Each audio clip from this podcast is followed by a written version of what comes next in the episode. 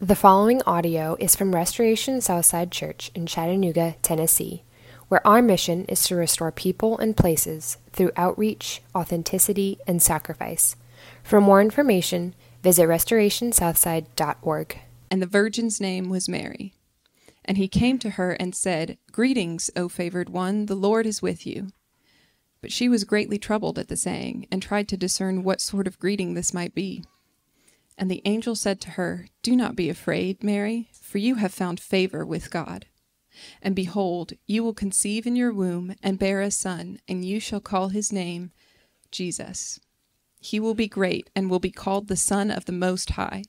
And the Lord God will give to him the throne of his father David, and he will reign over the house of Jacob forever, and of his kingdom there will be no end. And Mary said to the angel, How will this be, since I am a virgin? And the angel answered her, The Holy Spirit will come upon you, and the power of the Most High will overshadow you. Therefore, the child to be born will be called Holy, the Son of God. And behold, your relative Elizabeth, in her old age, has also conceived a son, and this is the sixth month with her who was called barren. For nothing will be impossible with God. And Mary said, Behold, I am the servant of the Lord. Let it be to me according to your word and the angel departed from her. In those days, Mary arose and went with haste into the hill country, to a town in Judah, and she entered the house of Zechariah and greeted Elizabeth. And when Elizabeth heard the greeting of Mary, the baby leaped in her womb. And Elizabeth was filled with the Holy Spirit, and she exclaimed with a loud cry, Blessed are you among women, and blessed is the fruit of your womb. And why is this granted to me, that the mother of my Lord should come to me? For behold, when the sound of your greeting came to my ears, the baby in my womb leaped for joy. And blessed is she who believed that there would be a fulfillment of what was spoken to her from the Lord. And Mary said, My soul magnifies the Lord, and my spirit rejoices in God my Saviour, for he has looked on the humble estate of his servant. For behold, from now on all generations will call me blessed. For he who is mighty has done great things for me, and holy is his name. And his mercy is for those who fear him from generation to generation. He has shown strength with his arm. He has scattered the proud in the thoughts of their hearts. He has brought down the mighty from their thrones and exalted those of humble estate. He has filled the hungry with good things, and the rich he has sent away empty. He has helped his servant Israel in remembrance of his mercy, as he spoke to our fathers, to Abraham, and to his offspring forever. And Mary remained with her about three months and returned to her home. This is the word of the Lord. You may be seated. My name is Mark. I'm on staff here at Restoration. We're glad you're here. Uh, this past summer, Ben and I went to a concert together somebody gave us tickets to a Ryan Adams concert, which was a great gift as anyone's looking for Christmas gifts. Uh, and about, it was a great concert. About three quarters of the way through, uh, he like broke a string or something. So he was trying to put a new string on, tune his guitar. He was really distracted and he was kind of f- fumbling over his words. He wasn't making much sense what he was trying to say as he was doing this. And it was just dead quiet in the auditorium. And someone yells out, Use your words! and he didn't think that was very funny. Uh, and then somebody else was like, "Make me cry," and so you you kind of see he's just kind of looking down, and then he just starts playing his guitar. he starts playing this really pretty melody, and then his band kind of joins in, and he makes up this like nine minute song where at the end of each verse, the, the it goes, "Use your words, make me cry," and it's it's it's really catchy song. Uh, all that to say, uh, there is something in us that knows that whatever might be going on, um, putting it into song just somehow makes it that much more powerful and meaningful. Kids know this. If you got kids, they make up songs about anything and everything.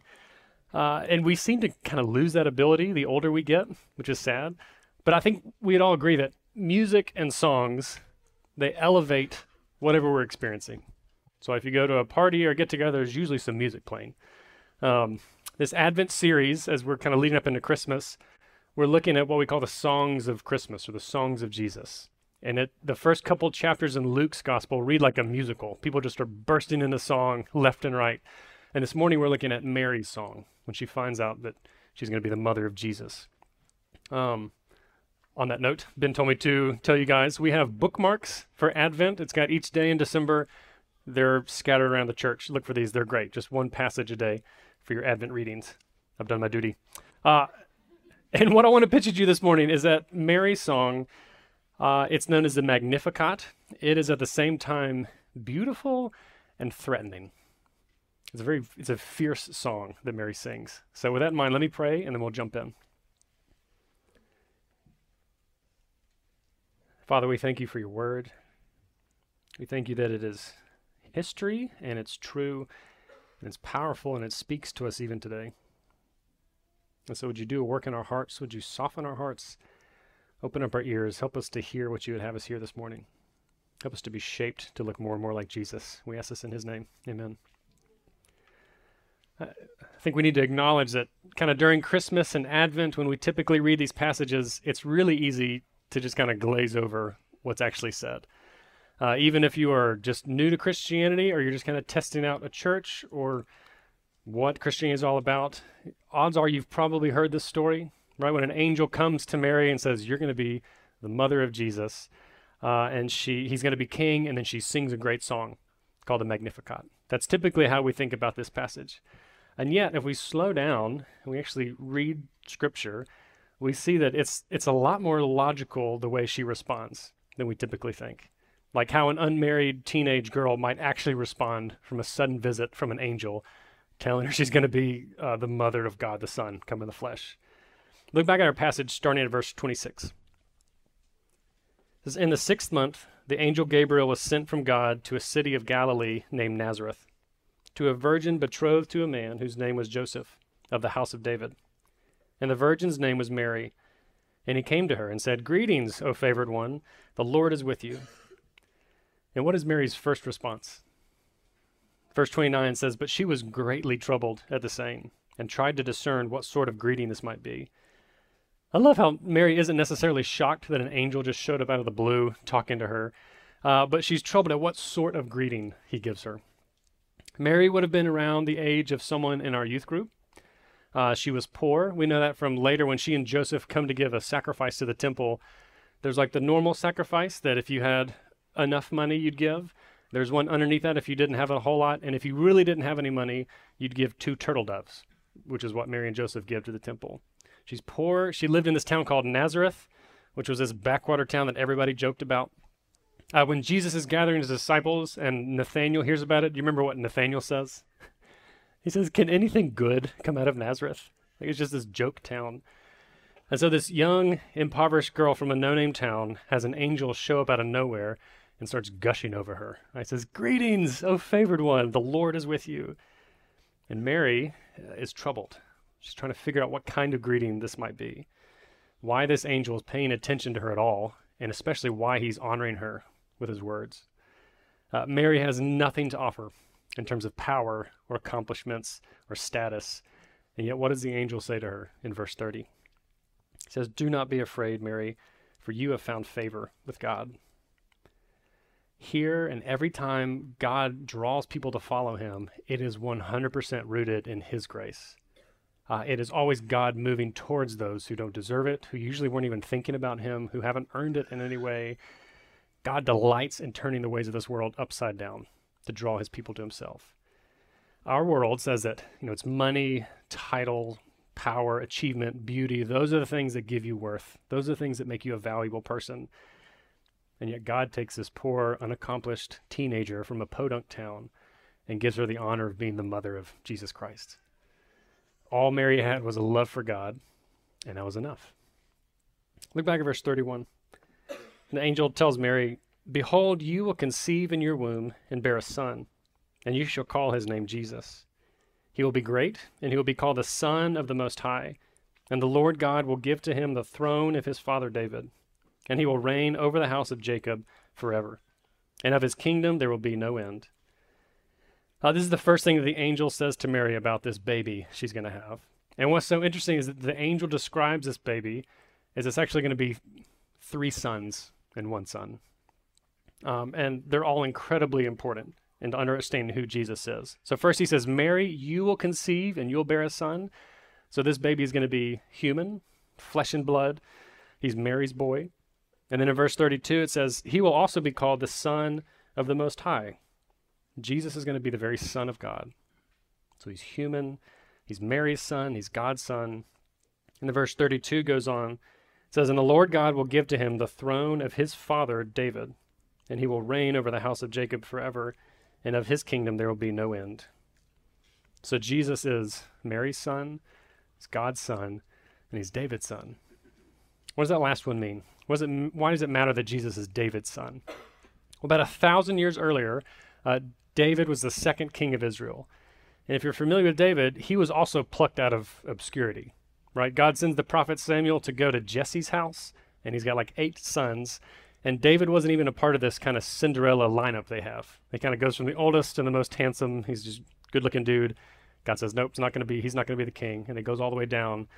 His dad didn't even think he was worth kind of bringing in from the field shepherding. And so David is walking around his palace one day and he finally realizes all the good things that God has done for him. And he says, You know what? I should do something really good for God too. He says, God, I'm going to build you a nice house. And God basically looks at him and says, That's cute. Thanks, but no thanks. Uh, I'm going to build you not just a house, David, I'm going to make you a dynasty. This is what God promises David a hundred or a thousand years before Jesus is born. In 2 Samuel 7, God says, When your days are fulfilled and you lie down with your fathers, in other words, when you die, I will raise up your offspring after you, who shall come from your body, and I will establish his kingdom. Your house and your kingdom shall be made sure forever before me. Your throne shall be established forever. And so God promises David that one of his sons is always going to be on the throne and that his kingdom would go on forever and ever, which David took to mean that, you know, his son Solomon's going to be the next king and then Solomon's son's going to be king, and then his son after him is going to be king, and on and on. Uh, but what does the angel tell Mary? He says, Your son is going to be God's son, and God is going to fulfill that promise to David by giving Jesus the throne that belongs to David's son. And he will be the ultimate, final, eternal king of God's people. Which is incredible news. If you ever read the history of God's people, they had terrible, terrible kings. And every once in a while they'd get a good king, but what happens? That king dies, and then his son is a terrible king. Uh, they just they don't have a good track record of good kings in Israel. All those the bad kings just always led God's people away from God. They they focused on themselves. And so the, the good news is that this king, King Jesus, would be God Himself, come in the flesh. He would never lead his people away from God because he's God. He'll continue to be a good king forever. He'll be the last ultimate king. This is good news. And so Mary asks the question that I think just about any teenage girl would ask. She says in verse 34, How will this be since I'm a virgin? Mary was betrothed. She was basically engaged to Joseph, but they hadn't consummated their marriage yet. They weren't married. And the angel explains that the Holy Spirit is going to bring this about supernaturally. And even though Mary has no idea what all this entails, Gabriel just says, in so many words. Says, Your old Aunt Elizabeth is also pregnant. And he says, For nothing will be impossible with God. And then how does Mary respond to that?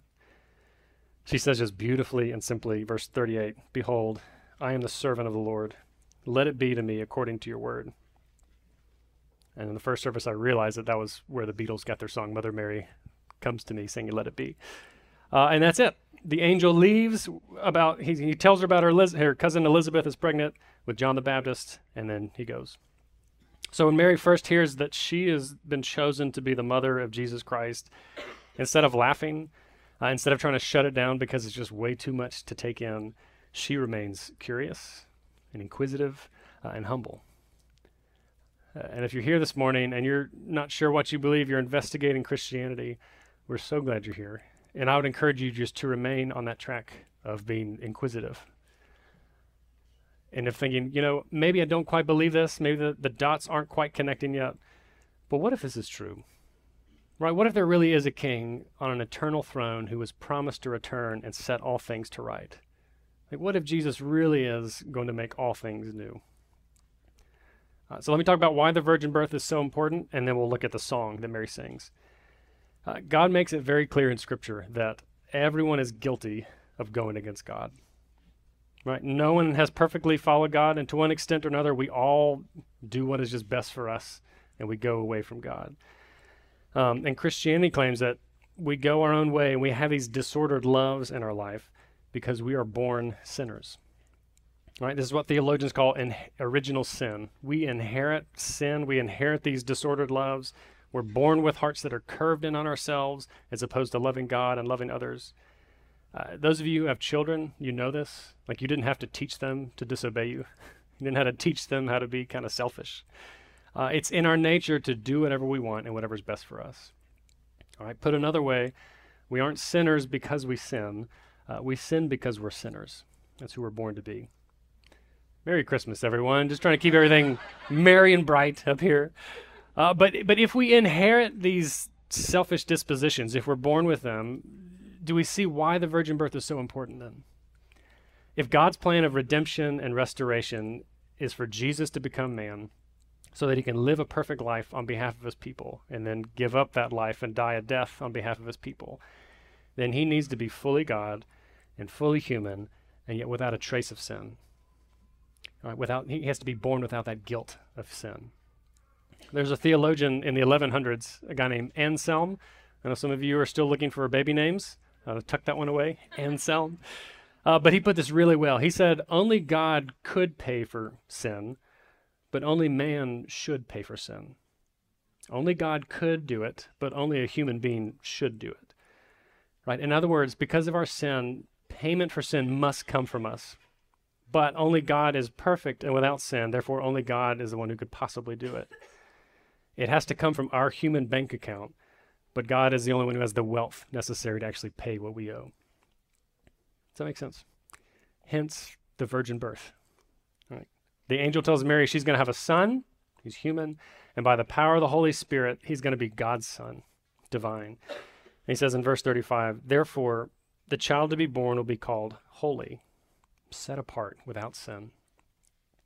So the angel leaves after dropping his bomb on Mary, and Mary immediately goes and sees her relative Elizabeth because she's also had an experience with God. And she's like five months pregnant with John the Baptist, or as my high school students like to call him, JTB. Uh, so Mary walks in, JTB does a backflip in her womb, and in verse 42, Elizabeth yells out, Blessed are you among women, and blessed is the fruit of your womb. And why is this granted to me that the mother of my Lord should come to me? In verse 45, she says, And blessed is she, Mary, who believed that there would be a fulfillment of what was to be spoken to her from the Lord. Elizabeth calls Mary blessed. Just think about that for a minute. Think about Mary's life at this point. She is a young, unwed woman who's pregnant. She barely has enough money to make ends meet. She's going to spend the next nine months of her life as a walking scandal. No one's going to believe that she is a virgin and yet she's carrying the, the child of God. Legally, uh, in this culture this time, the penalty for adultery was death. It didn't typically happen with w- girls this young, but that was the law of the land. She could be stoned to death for seemingly committing adultery. Her and Joseph's lives had been turned upside down, and yet Elizabeth calls her blessed. And so when Mary bursts into song, the first word she sings, verse 49, she says, My soul magnifies the Lord. That's why it's called the Magnificat. It's making, making great of God's name. My soul magnifies the Lord, and my spirit rejoices in God my Savior, for he has looked on the humble estate of his servant. For behold, from now on all generations will call me blessed. For he who is mighty has done great things for me, and holy is his name. The first half of Mary's song is just pure praise, even though her life is a mess. Right? She has Jesus. She has the favor of God. She has she has the beauty of serving God. Mary knows that no matter what her current circumstances might be, ultimate salvation is coming from this. She has no idea what the next 30 years look like, but she does know that Jesus, this baby boy in her womb, is the fulfillment of all of God's promises to send someone to fix this broken mess. And if the first half of Mary's song is just pure praise, the second half is like pure punk rock. It, it, it reads like a Bob Dylan protest song. Uh, the Catholics will never forgive me for that. Mary sings about overthrowing governments, scattering the proud, feeding and taking care of the poor. Uh, when we baptize a baby, like we did this morning, in the first service, we typically have the parents pick out a verse of scripture that they want prayed over the child. Uh, Sam and Anna Clara Abbas brought their kids, and we we baptized them, and they had some beautiful scripture picked out for them.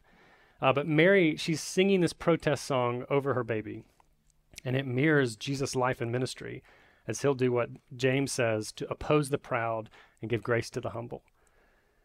Uh, Dietrich Bonhoeffer, he was another revolutionary in World War II. So he was a German theologian, pastor. He was part of a plot to kind of take out Hitler. And this is, he preached the sermon in 1933, so before World War II. Uh, but this is what he says. Says, The Song of Mary is the oldest Advent hymn. It is the most passionate, most vehement, one might almost say most revolutionary Advent hymn ever sung. It is not the gentle, sweet, dreamy Mary that we so often see portrayed in pictures, but the passionate, powerful, enthusiastic Mary who speaks here. None of the sweet, sugary, or childish tones we so find often in our Christmas hymns, but a hard, strong, uncompromising song of bringing down rulers from their thrones and humbling the lords of this world, of God's power and the powerlessness, powerlessness of men. Rock on, Mary, right? Uh, look back starting at verse 51. It says, He has shown strength with his arm. He has scattered the proud in the thoughts of their hearts. He has brought down the mighty from their thrones and exalted those of humble estate.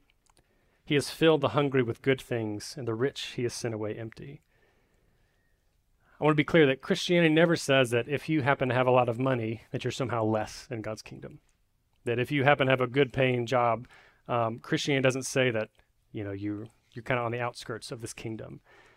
Christianity does say that the poor and the marginalized and those who have been cast down and beaten down uh, they typically come to the gospel quicker because they have fewer illusions of being self-sufficient. Right? Everyone who follows Jesus, no matter how much or how little you have, you have to acknowledge that you are coming totally dependent on His grace. Everything is a gift from God. But the main point of Mary's song and what Jesus will teach and what the New Testament writers will teach is that in God's kingdom, there's no hierarchy of believers. There's not these guys up here who have a lot of faith and they've done well in life, and, and these folks down here who does, haven't done as well.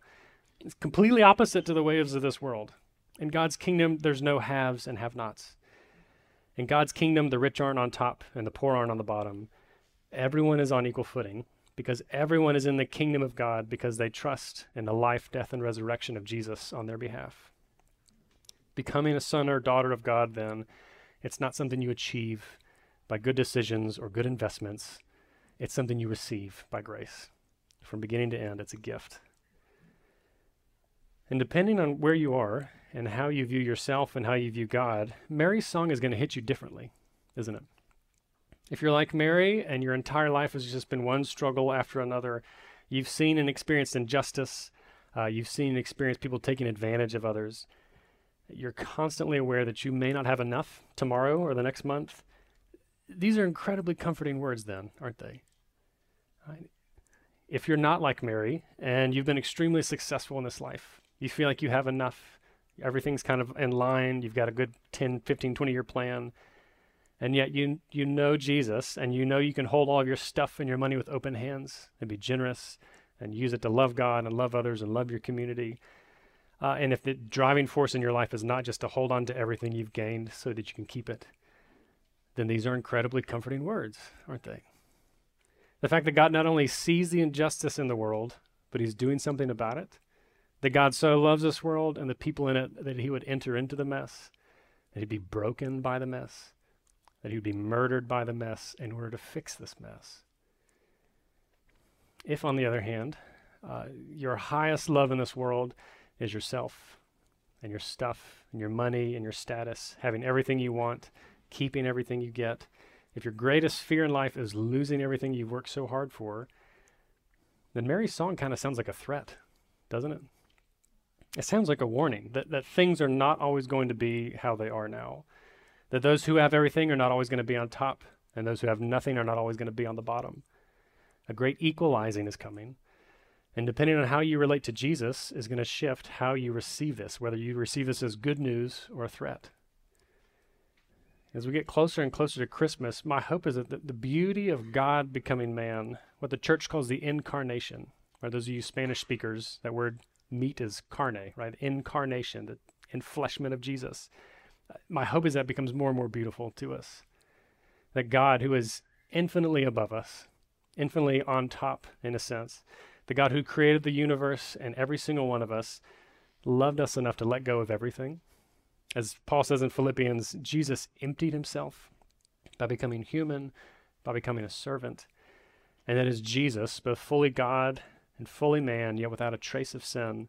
When Jesus offered himself up on the cross, he died the death that you and I deserve, so that by faith you and I get the life that Jesus deserves.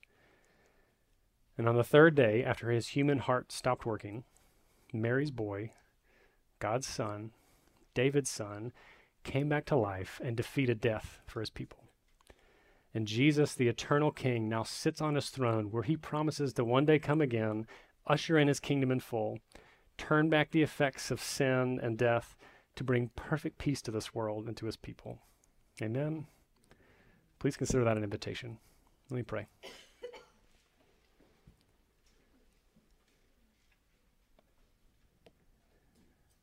Lord Jesus, we thank you when we dwell on how high you are above us and yet how low you went for our sake and for this world's sake. Lord, we pray that you would keep us humble, no matter how long or how little we've been following you. Uh, we thank you that the grace you give to us, that you've given us hearts that want to love you and follow you. Uh, Lord, would you use our lives, use our joy, use our ability to to weep with those who weep and yet always keep this joy and hope in our lives uh, use that to let us stick out in this world we pray for this christmas season that we would have generous hearts and humble hearts press the beauty of the incarnation deep into us knowing how much you love us and what you've done for us we ask this in jesus name amen we pray for this christmas season that we would have generous hearts and humble hearts. Press the beauty of the incarnation deep into us, knowing how much you love us and what you've done for us. We ask this in Jesus' name. Amen.